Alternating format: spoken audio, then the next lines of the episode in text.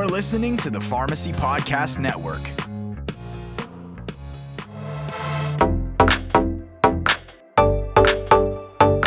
Hello, and welcome to Pharmacists United for Truth and Transparency, the PUTcast. PUT is a not for profit industry watchdog organization dedicated to exposing the truth about the shady, abusive practices of pharmacy benefit managers and how they affect American patients, healthcare providers, and taxpayers. On the PUTcast, we'll talk to pharmacy industry experts, influencers, and patients, always with the goal of bringing the truth, transparency, and solutions to America's prescription drug affordability crisis. Hi, everybody. Welcome to the podcast. This is Monique Whitney. I am PUT's executive director.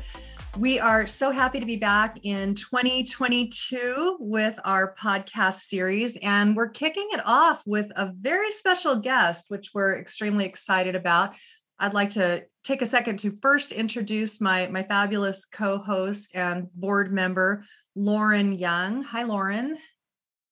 Hi, Monique. Thanks for having me really glad that you're here today and i think you and i were were super excited when when our our guest dr Bled Tanoe uh, said she could be on our podcast we're we're super excited to have her so i think lauren you were one of the first people to bring the the hashtag pizza is not working campaign to our attention. I was kind of curious before we uh before we have you know Bled on and have her talk i was kind of curious about when you first saw that what it was about the campaign that captured your attention. Well as most people on the podcast know i am not a pharmacist. I am a pharmacy owner and i am a communication marketing background person. So when i saw this hashtag it immediately resonated because previous to my pharmacy work in the family business i have worked in retail and i think that's something that a lot of other people can get behind and understand that the pizza is not working. We are at a tipping point right now. And whether you're an employee or an employer, especially in the healthcare sector, it is vitally important to understand that things are not getting back to normal as we want. And there has to be something that changes. So I was very, very excited when I saw this really impressive viral marketing campaign that Bled started it, it was incredible. I, and, you know, people who listen to the podcast know that I'm also not a pharmacist, I'm a patient. And in the really in the short time since this campaign launched, I know it's drawn attention for me and for people in my life. Uh, I think I've shared with some of you on our panel today some of the stories that my friends and I have swapped. One of my very best friends, my best friend from high school, told me the story about trying to get her daughter's medication at a Walgreens and learning that every single pharmacy tech at that Walgreens had quit and there was only the one pharmacist left and she couldn't get the medication because that one pharmacist had to take leave and wasn't available and you know how as a patient you know as, as the mother of a patient that was so surprising to her and this was happening at the same time as Bled's campaign and i'm like well but it's not it's not that surprising actually when you think about it so i think i think without further ado Dr. Bled Tanoe, welcome. We're so glad to have you. Yeah, thank you for having me. I am very excited to be here to and to learn from you guys and from your experience as well. Well, we we are just so incredibly stoked. So I think the first thing, many of the people who listen to our podcast are people in the industry. So, in a way, your being here, it almost goes without even a need for introduction because, you know, they say like, you know, our rock stars are not other people's rock stars. Well, that's that's you for us, right? You're you're this person who's done this incredible thing and you've been able to bring a very public spotlight on a on a critical situation. But before we even get into that, I would love to know about your background. I'd love to know you know about you and you know how you came to choose pharmacy as a career and, and what you love about it and just really kind of like introduce yourself to everybody here. Yeah absolutely. So um, i was born and raised in the ivory coast and moved in the country uh, about 2006 and so um, never thought about pharmacy first but it was very dear to me in a sense where as a as a sickly child you know pharmacy was really the place where i so my my healing I was going to get better. And so I I was drawn to it in another very I was going to choose that as a first choice for school. Um, actually, I was going to go for journalists. I when I was back home, it's so bad. Um, when I moved here, um, like any other African family, you get three choices: you get medicine, or lawyer, or engineer. And so my choice of medicine was uh, was pharmacy. And it's interesting because not too long after I moved here, my father and I were just driving somewhere, and I just told him, one day I am going to be a pharmacist at Walgreens. And he just turns around and just just give me this look. Why? And because it was just so specific, I said, because I want to work in in a community, you know. And so that was my my goal. So through college, you know, I find my way to pharmacy by either desiring to be a pharmacy technician, which at that time it was so hard to get a position.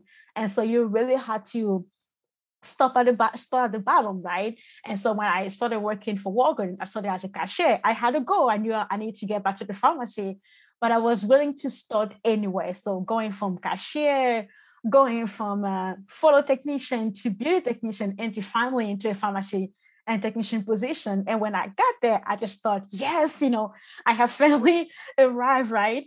And then, of course, you know, when I got into pharmacy school, becoming intern, and I still remember when we were in class and they were asking us, you know, what's your next step after pharmacy school? You know, my classmates were just thinking, I'm going to go to residency. I'm going to do this. And I was like, I am going to be a community pharmacist, right? And people just you know that time why are you so excited about that? It's not very that glamorous right? But i was just so proud because i was just thinking to myself i am going to be in the community with the patients i'm going to know them. And that was just so exciting to me. So the first day i uh, I I became a pharmacist and for my tag, I was just like, yes, you know, it was this huge accomplishment for this and this huge honor to really be in the midst of what people call the trenches, right? Yes. and so that's where I was. And so that was that's really and that's really my journey and my I was just so I was just so excited to just be with my patients, you know, to get to know them, to get to get to know their story, to be able to share uh, their, their struggle, to be able to share, you know, uh, their victories, you know, and that that's what made pharmacy so appealing to me. And so, of course, I I knew that I had made the correct choice, you know, with all that. That's awesome. And I love your energy. You know, even now, uh, having been through all of the things that led to the creation of this hashtag and this viral campaign that has been going on, you still have that that energy and that excitement. Yeah. Um, all of the other stuff aside, what's your favorite thing about being a pharmacist? Um, so just for disclaimer, I don't currently work in retail at the moment because I, I, have decided to step out because of what we know that he has become, and and we will we will discuss more, I'm sure, later uh, in the podcast. But while I was working at retail, my my favorite thing was to know my patient's name, and so I I was able to remember about 89 to 90% of them by name when I was in the store, I was uh, in the store. And for them, that was so impressive that I could. And so I made my technician remember who they were because for me there was there is this uh, idea that we have a big corporation has been so very uh, separating and not very connected to the patient and you think as independent as being very personal right and i wanted to bring that independent feel of a family and so i I knew the patient who didn't want their receipt stapled to their bag. I knew the patient that would ask for $20 in return after they, they purchased their prescription. I knew the patient that would tell you, do not give me 90 days, I can't afford that. I knew the patient who had uh, we had to have uh, her finger removed. And so when you hand her bag, you have to to wrap it in a specific way. You had to honor the way she felt. And, and I knew about the the mom who's a kid uh, was constantly sick and, and and all the time and wondering what is wrong. So I knew about all that. So that that personal relationship that I have with my with my patients to to not just uh, know them but also their family. I remember when I went on my maternity leave, there was a family where dad and, and mom and husband and kid were all filling out my location. They all left to go somewhere else. And then when I returned back, they came back, right? And so um, all of that intimate relationship with them was my favorite thing ever. And of course, to be able to develop my my technician as kind and, and loving and serving human, but also to know for them to know that I have their back. So if I need to step in the front and say, you need to leave because you're not going to talk that to my technician.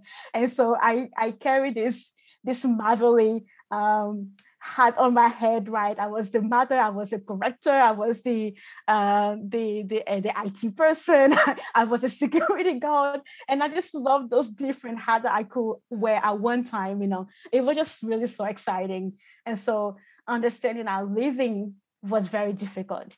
It felt like a failure to me to leave that because I realized that I was not able to give that to not only my patient but also my technician and overall my community, you know. So what happened after you left? So we know about the campaign and what led yeah. to that, but but what happened and and where where have you landed? And so I landed in the health system. Um, so I work in patient, and so so even I I started a campaign while I was still working as a chain and and pharmacist, and I had planned to stay as a as a per diem because I wanted to still keep you know the momentum but I found myself to feel anxious and very overwhelmed by the idea of going to work.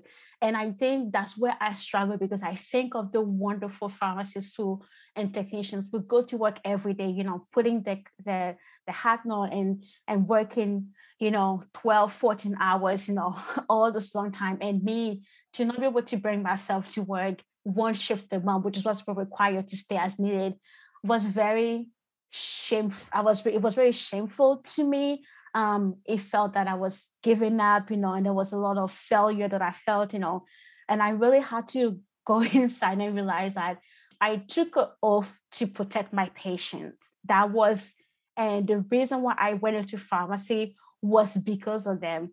And the reason why I left is because of them.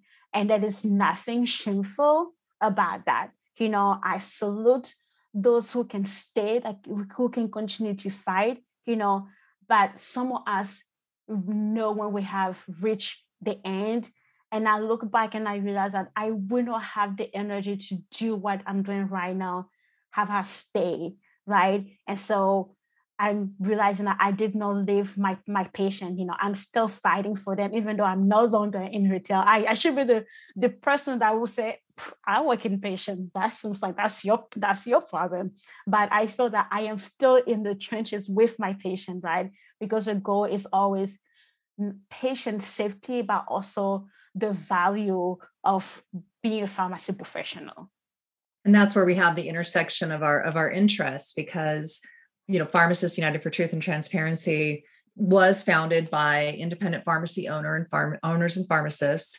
And we have expanded our membership uh, with additional pharmacists and and even uh, people who are are not pharmacists and patients mm-hmm. and doctors practices and what we all have in common is this deep concern for what's been happening in the American healthcare system that it has become driven by metrics that are impossible to meet. It has become about a, about money and about profiting. And so I, mm-hmm. I guess uh, it'd be interesting now from your perspective. And Lauren, please, you know, join join me with questions that you have on this as well.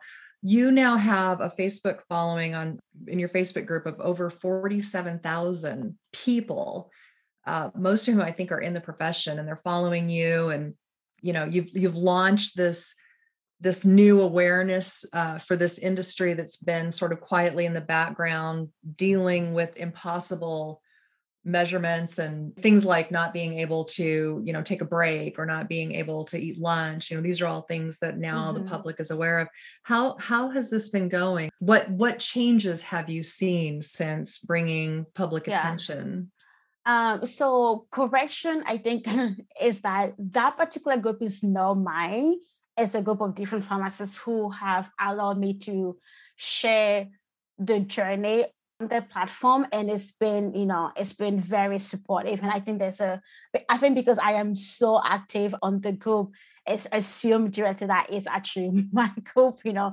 uh, but but it's not really. And I, and I want to give credit to the people who actually work really hard in building that that group. So it's definitely not me. I just came to just uh, say hey help me share the message but to answer your question is it's very difficult to to quantify the, the, the change because I was actually having a discussion with another pharmacist about that. You want to acknowledge that um, employers are listening and wanting to be more aware of um, of the mental state of the of the employees. We have seen right decreasing the um, the amount of vaccine that they allow per hour. We have seen store changing hours um, nine to five because there's nobody to cover. So instead of making the pharmacists on longer hours, they have changed that. And we have seen technician um, paid go up a little bit, you know, and you see all those change. And I acknowledge those change, and I think important, but also I'm so guarded because those change are the direct result of the pressure that pharmacists and technicians in general have been putting um, by raising awareness on the condition. And so my next question is, is this is this going to be sustained? Is this just because we want to get out of the public figure? And then in about three months, we're back to where we where we were, right? And so that's why I am very guarded in applauding, you know, um, those changes because those companies have a history on backing out of promises they have made. And so I see them, I recognize them, but I am not confident that they will stay like that on the long term, especially when the calculation comes on how much money they're going to be losing, they are going to revert back to the old behavior. So I am expecting 180 degree turnaround again. Led, I am so impressed with the way that you're able to articulate this because a lot of the things that we come up against in PUT and dealing with independent owners is that, you know, some of the chain pharmacists, they are just bogged down with having to color inside the lines with corporate. Mm-hmm. And so you have been able to embrace this and really reach out to those chain pharmacy staff members and other industry members and really tap into something that state organizations, national organizations haven't been able to do. And that's just so impressive that you're you. able to get that. I mean, we are not on different sides of the playing field. You know, the corporation that you worked for might be one of those, you know, uh, monopolies or evil empires that some of the independent pharmacies say, but you know, the actual staff members there really aren't in control of that. Exactly. And so that's the fact that there are, you know, some chain pharmacists that get it and understand the plight, you know, they are frustrated with their patients not being able to be served as well. Mm-hmm. And so that's something that's so important for us to remember. But one of the questions I have for you is I know obviously COVID has changed a lot, but mm-hmm. if you can go back two years ago was a lot of the same stressors happening? I mean, metrics have always been part of your world as a mm-hmm. pain pharmacist, right? Yeah, yeah, yeah, yeah, exactly. And so I had a chance to to take a step back and very much um, look at the idea of metrics. And I realized that when you really think about it, metrics are all some of those metrics, not all of them, are really part of part of patient care they're really part of what we're supposed to be doing as pharmacists. So I have divided the community pharmacy in three models. So my first model is the patient care, which is and when you look at the patient care, it's the patient not in the pharmacy at the moment. So after they have already we already dispensed the medication. So calling them to follow up on them to see how they're doing. Are you having any side effect on your medication? Or the patient that is late on their insulin for for like for, for three and uh, for 30 days why you late is there any problem right? Um so and then mtm so this model really is part of my job you know as a pharmacist. And i think many times we talk when we talk about metrics we got to be very careful to very separate. Now how fast i answer my phone that's different. How, how does that affect the patient care, right? But those other metrics do, right? So you have the patient care model, and then you have the patient safety model, which is for the patient that is picking up their prescription. Is this the correct patient? Is this the correct job? Is this the correct therapy? And all of that at the end of the uh, at, the, at, the, at the cash register, am I handing the correct bag to the patient, right? That is the patient safety model. And then you have the immunization model that kind of boosts when we came with COVID testing. Even in that sense, there's still safety. Are you giving the correct vaccine to the correct person? Are you taking time to wash them and to consult? So all of those things is part of my job. The issue with that is how many people you need to make that functionable. What we see in big, in big chains, we're asking one person to properly do patient care, to properly do patient safety, to properly do initial model. That's impossible. And that's where the metrics become an issue because I am just cheating the system by pushing, yes, I made that phone call. But did I really call Mrs. John and ask her why she hasn't been here in three months? No, I did not. So in that sense, I have failed my patient, but it's not because of me, because my company decided they didn't have a person to follow through, uh, through this. So metric, when we have the proper support, they work. No, when I say they work, I'm not saying like, hey, have a quota. That's different. You know, the it's, it's, it's it should be more about the quality of the of the model than the quantity. I think where chain employers fail, they focus less on the quality of the model or but more the quantity, how many percent you can verify in 15 minutes. That's not quality, that's quantity, you know, and that's where we all that's that's what that's where the system is actually failing, right? Because when you think about it, you as a patient, you want all those three to be offered to you in the in the most optimal way. For that to happen, you have to have support. So two years ago, we're still having an issue but it was not as bad as it is now because now the immunization model is so dense that the patient safety model and the patient care model are not be done because we have to do that one thing. And there's only one of us to do all of those at the same time. And that's where it became very overwhelming because employers did not back out and say, Oh, I see that you are you just added another task for you. Well, if you can make those that one call, that's fine. That's not what happened. We're telling our employer that, hey, you have not made 30 phone call. You're in trouble. You know, the punishment that came with not meeting the goals is what is pushing pharmacists out of the profession. It's not because we are scared to work, it's because we've been punished for not quantifying any of quality. Yeah, we're not being graded on the quality of our profession, but on the quantity of what we can produce to employer. Does that make sense? Did that really answer your question? So two years ago, we're still seeing that, but now I think with COVID, it's gone, it has gone very, very high.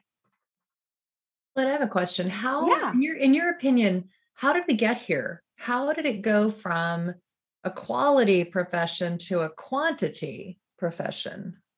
I think I think we all have to say that we have all played part in this. I, I say what we see right now is the we are all guilty. No one can say it's not my fault. I think first we have graduated too many pharmacists without thinking about what the market looks like. We did not prepare pharmacists to make themselves marketable, where if they go to a job interview and they see the working condition and even the pay, we, they didn't have a, a, backup plan to say, I don't want to work here. This is going to endanger my patient. And we just went with the flow. So, in a sense, the schools have failed to prepare us for the next step, you know. And when we got there, we also have failed. And I said, me, I have failed myself to not realize earlier that I need to become an advocate for the profession and I need to be involved more right? And I need to find a way to have a backup plan, not because I wanted to run, because hey, I need options. If I if I'm gonna go and challenge my supervisor and I'm gonna lose my job tomorrow, that's fine because I have option, right? We most pharmacists are very where we're all right now. We're to the place where we don't have option. there's a fear, and that's why we, we hear so much the fear of retaliation. If you have option, what would you be afraid of?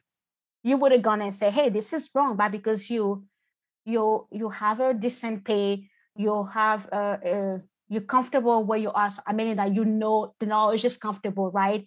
And so and then you don't have a backup plan. So the fear of retaliation is worse. And I think employers know that because they have new graduate coming who can replace you. You know, this, you know, the circle is coming to school. And then our organizations have chosen side, they chose an issue that they feel like is more important, right? And so we talked about provider status, you know, and, and uh, as an independent PBM reform is huge. And don't get me wrong, I agree with that. But when you think about it, how long it would take for PBM reform to fix workplace issue? A very long time. Too long. Too a, long. I think too we all long. can agree on that. Yeah, we can. We all can agree on that. How long it would take for provider status to fix the working issue? Very long time. So today, what can we do in the next three months to make some type of change? You know, and I found myself that many state organizations are very independent gear. And so when it comes to workplace, it's very hard for them to see what is happening and is and therefore it makes pharmacists not want to be engaged because they're just thinking hey you don't you don't you don't look at my issue you don't care about what's happening why should i even participate in the organization so you have a disconnect between chain and how and and state association. Many of the chain pharmacists are not part of the association because of that relationship you know. And of course you have a national organization right who have their own fight you know. Uh, and then you have uh, our lawmakers who realize that okay i need to pick up my battles. Do i really want to talk about your issue? I need to worry that walgreens for cvs is my next biggest donor for my next election. Do i really want to get into this battle with them? The answer is no right? And so it's everybody somehow we have all play a, a role in this and that's why to fix it we all have to be awakened it, it, it will require all of us and that's what makes it hard too, because you can't get everybody on board, right? You can't get the independent at times to like say, hey, I'm on board with you.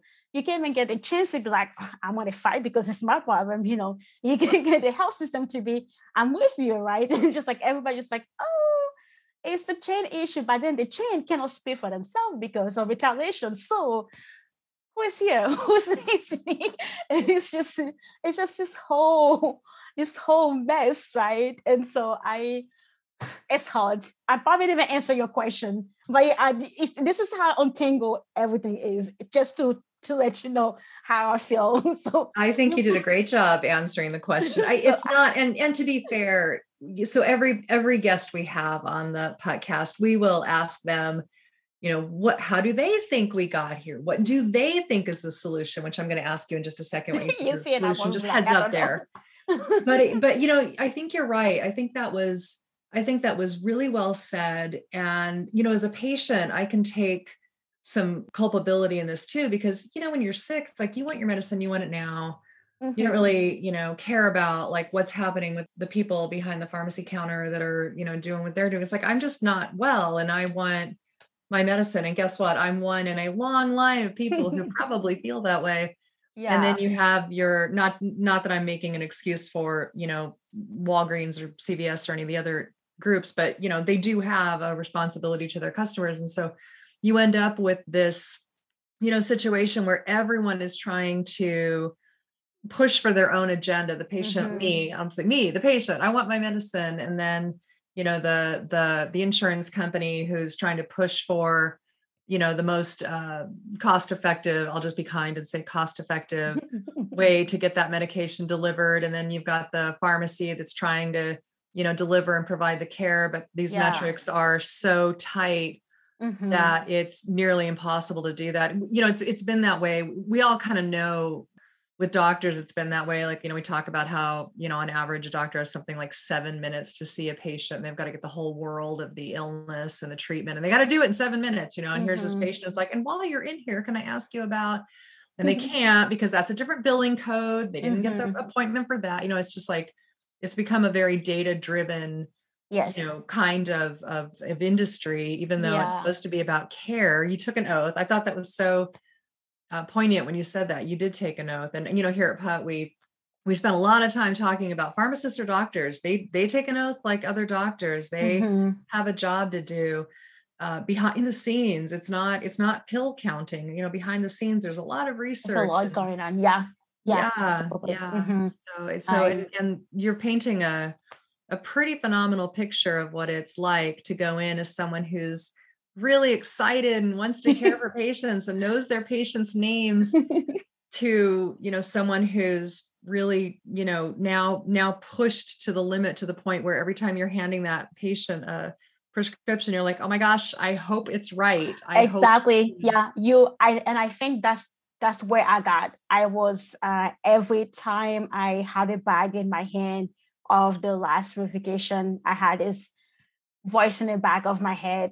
I hope this is the correct one you know? And when you get to the point where know that you you can never be too comfortable when it comes to healthcare. You have to have your guard and have to have your safety check. That's you know and and mistake is bound to human nature absolutely. But when you get to a point where it's literally that constant anxiety of how come this might be it.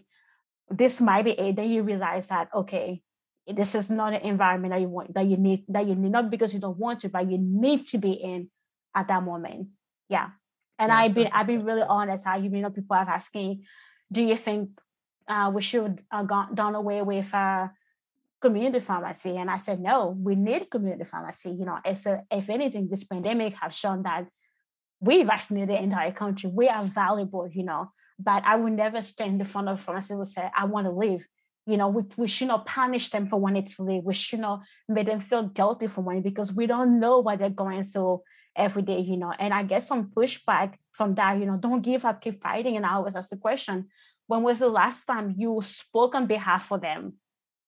When was the last time you went to the pharmacy and said, Hey, I see you, I'm with you, right? You want them to say because it serves you, because you need someone to handle your patient. But have you thought about how they feel when they go home, when they walk to work the first time, right? Do you know how many medications they just got on because of this? You don't know that. So if they want to leave, no one should have the right to tell them you are giving up. No one. Yeah, agreed I totally agree. I think it's amazing, Bled, that you also have that connection. I mean, you still have connections to your patients. You still feel very strongly about trying to make sure they're taken care of. And, you know, that's so admirable, especially right now when there's so many factors that make it hard to do that for pharmacists. You know, they have to be not, you know, sometimes the pharmacist is the main touch point for a patient. They may Mhm. see three to five different providers who might be telling them all something different. So Mhm. you are responsible for trying to take that information and, you know, quell it down to something they can understand. And so that's really important, or if not them, their caregiver to understand, you know. Yes. And so that's what's so important. And so I think that the fact that you're bringing this to light, we talk a lot about advocacy, obviously, on many different levels, and you know, patient advocates, and you're really a an advocate on the other side of it, trying to make sure the pharmacy staff understands that they cannot take care of their patients without taking care of themselves. Yes. Yeah, And absolutely. so that's one of the most important lessons that I think I've learned from you so far. I, I made a proposal to Walgreens here in Oklahoma about how to retain the um the staff and hire. And I made this comment that I was I say, you need to realize that this is a dominant effort with your pharmacy staff as a first piece. We tend to think that the patient is or the employer is. That's not true. Your pharmacy staff is the first piece of the domino. You domino effort. You knock them out, and everything falls them falls falls out. You hold them high, and everything is is is functioning. And the fact that we have not learned this lesson at this point in our profession for companies like that claim to be about patient care and about the community, that's very upsetting to me that we have not learned that it's impossible. You know, I tell I, one of my favorite example is if you are going for surgery, you will not want a surgeon that has shaking hand to be cutting you. You would when, when they come and say, okay, I'm your surgeon, I'm here to take you to surgery. The first thing you would say, like, why is his hand shaking? Oh, he has a disease. Oh, the answer is no. Give me another one right now. Nor would you want your surgeon to be the one doing the cutting, doing the section, padding the bleeding, and all of that. You want to make sure that in that operating room, that surgeon stays where he or she is to do all that. In pharmacy, why do we not do that?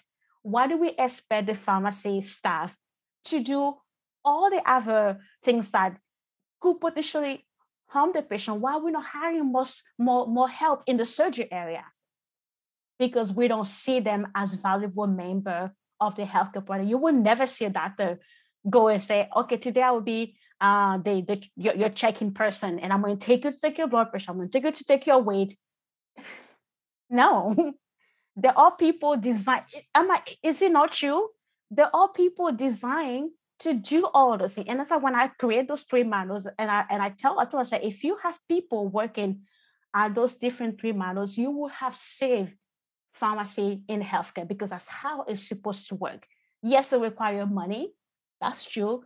But think about that. When you when you feed into a factory, you get more out of it.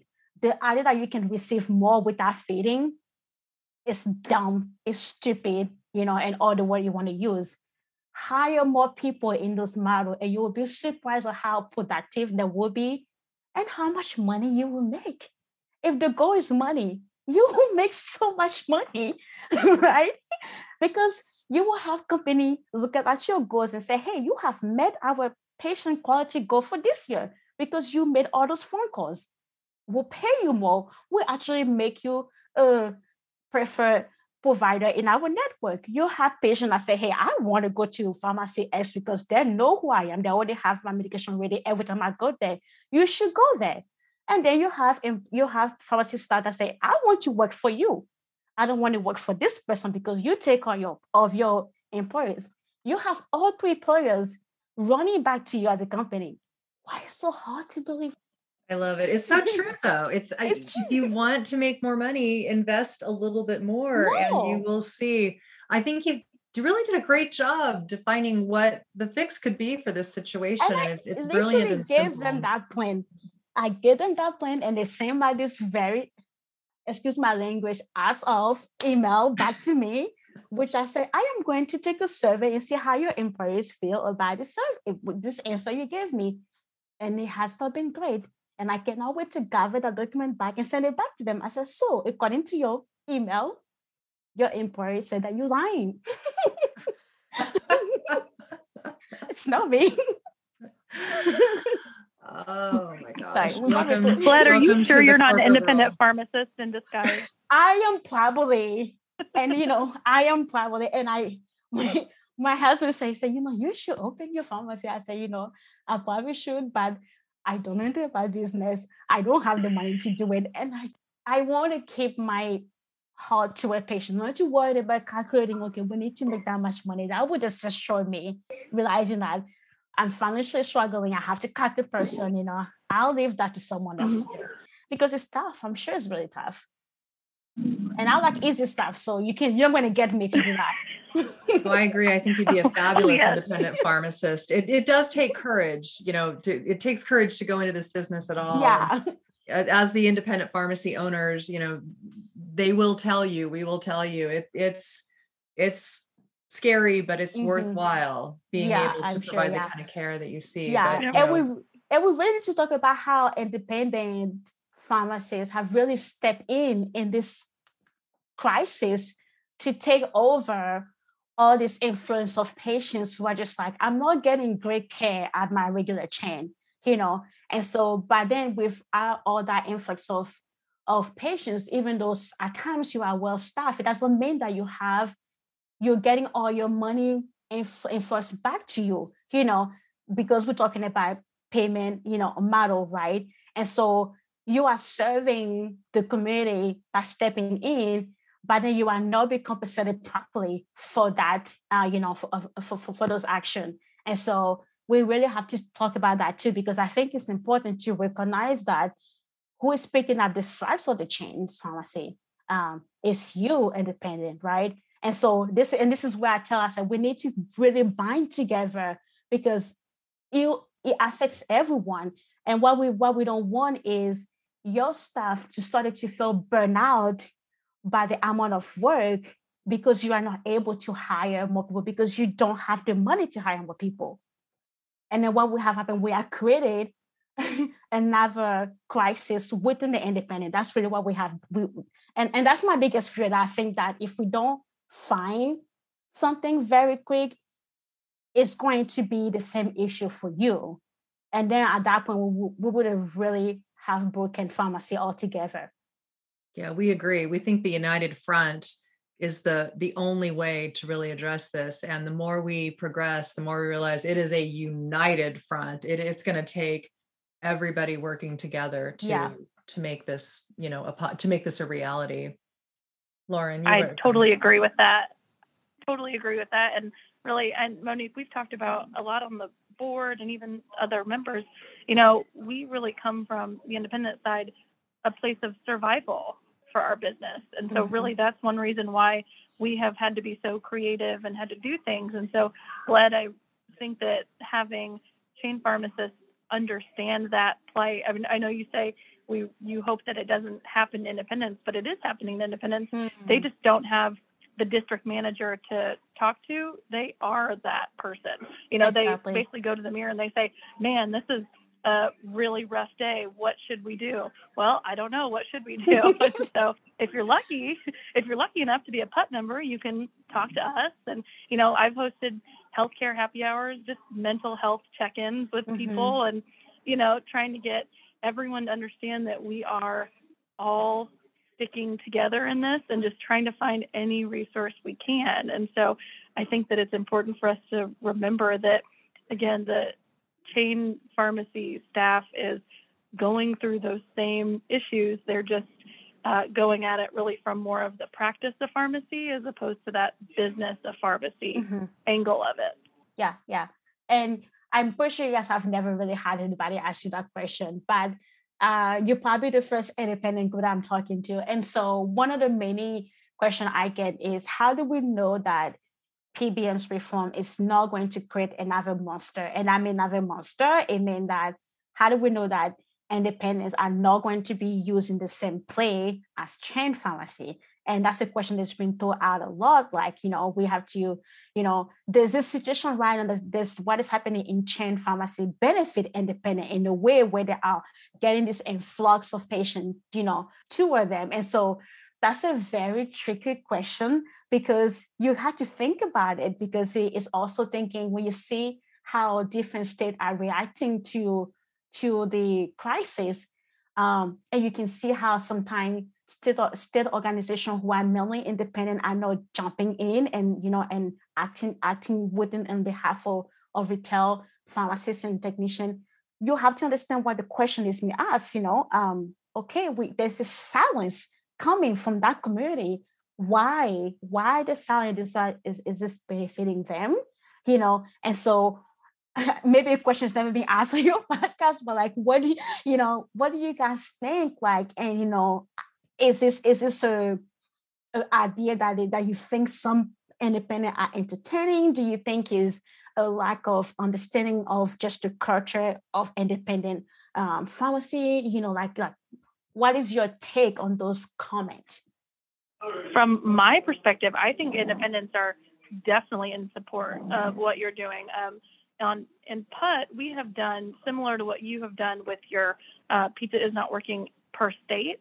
You know, we try to get a network of independent pharmacies who really want to feel heard, and really that's what you're doing is getting people together to feel heard and try to get some sort of action where there has been previous inaction. Mm-hmm. And so you can only take so much before yeah. there's a catalyst for change. And I think you having the courage to step away really showed other chain pharmacists that it was okay to question mm-hmm. corporate and to go against some of the issues that they've been having and to realize that you can put in 12 to 14 hours a day, six to seven days a week, and you still can't get caught up. And that's so hard to do that and still care for the patient because underlying, as you said, you did take an oath. A lot of your compatriots did take that oath and they do take that very seriously. And mm-hmm. so they really want to make sure that they are upholding that. And so I think that we're definitely coming at it from the same perspective because we all understand mm-hmm. what it needs what needs to happen. And so yeah. we just it, it's good to have um, this ability to try to get the two sides talking mm-hmm. in a mm-hmm. different way. Yeah, absolutely. So, Bled, with all of the work you've been doing, what do you see as next for you? What do you have a, any new projects in the pipeline, or what, what do you see for yourself? Uh, so I really, really like, you know, I was, like I said, 2021 was more of a year of uh, of awareness, you know, and I would like 2022 to be more the year of action. Um, it's very difficult to make any type of change on the national level and so I more into encouraging people to join the state team that we created. And I think right now we have 22 Pizza's not working state team and to have more of those uh, of those team created, um, especially in state where the voice of chain uh, professional is not being heard. And I think those those state delegation really come as a as a as a back force for them to make sure the concern is being brought up to light, um, either during state association meeting or board of pharmacy. So, eh, because it would be impossible to make a national change. I really think so. Um, when it comes to any type of reform, I would just be honest, this is not my area. And so I am there's not gonna be, oh, we wrote this law. this, right? I mean, I do I have people that I that I am connecting with that they're all in that department and i but i i don't really know it it's not that we are we we have the arms to work on that you know. We have some and once again that's why state team is important because every state is different you know what what what you can you can propose in oklahoma what will not work you know in another state.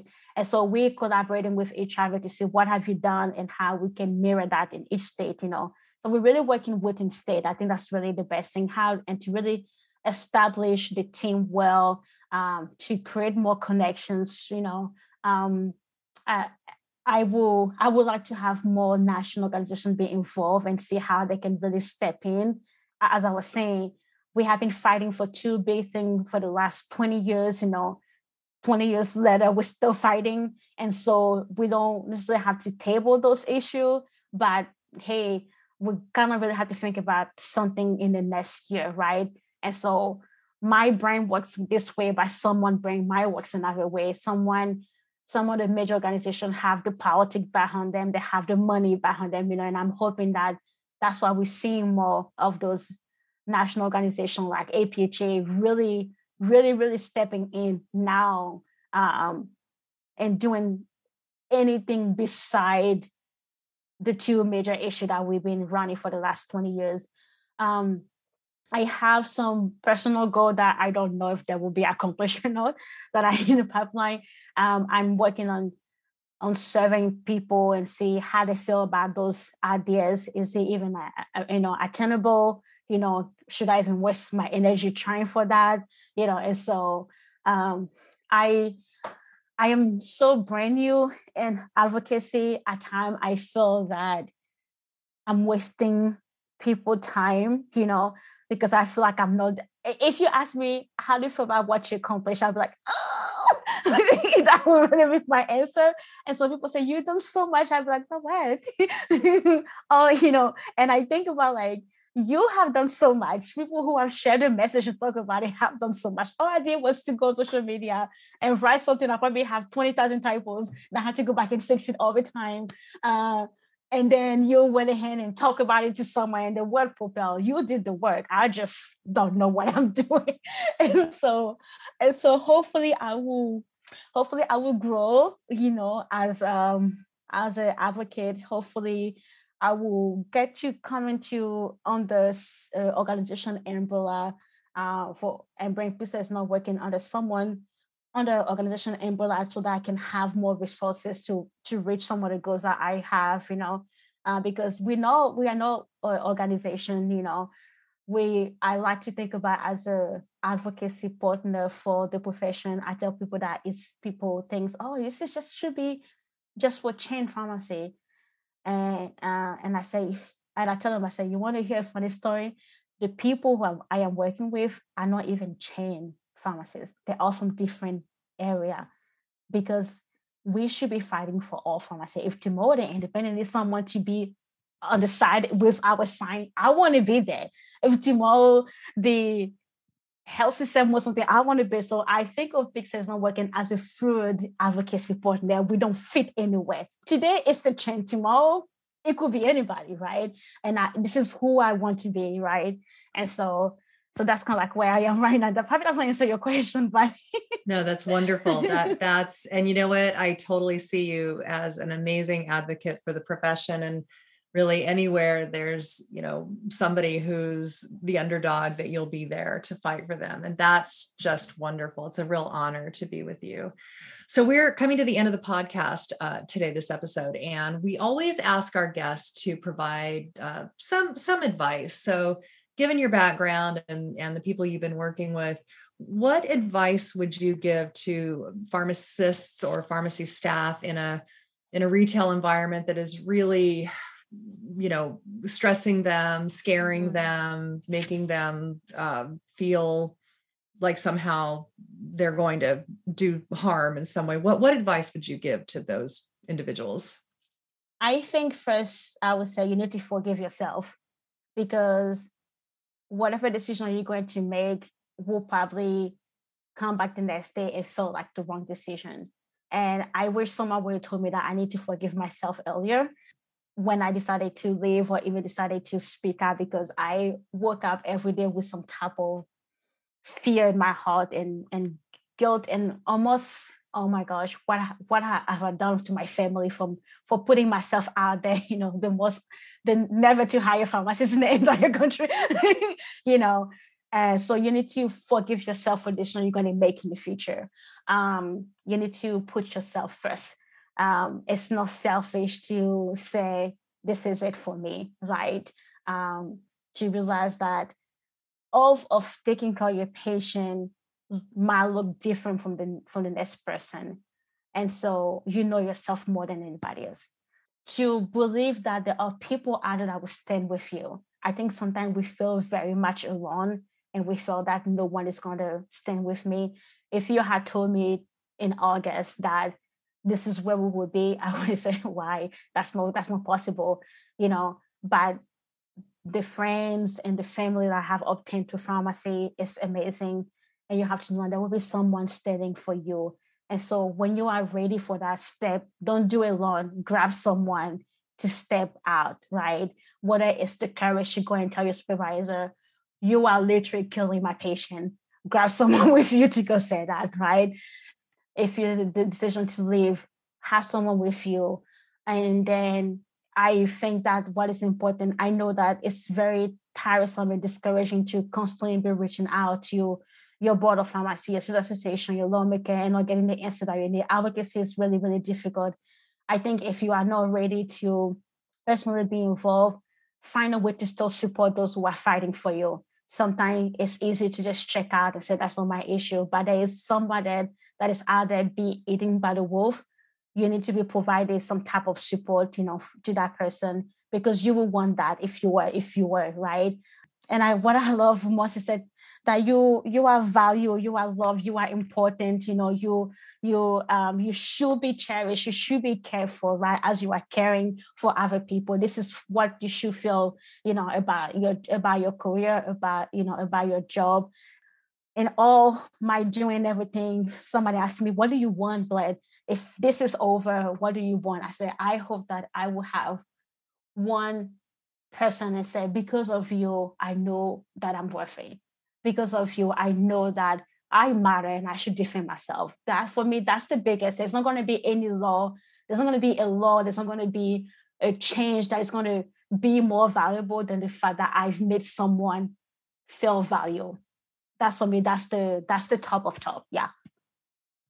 That's wonderful. And that's actually brilliant advice for everybody, no matter what their profession is.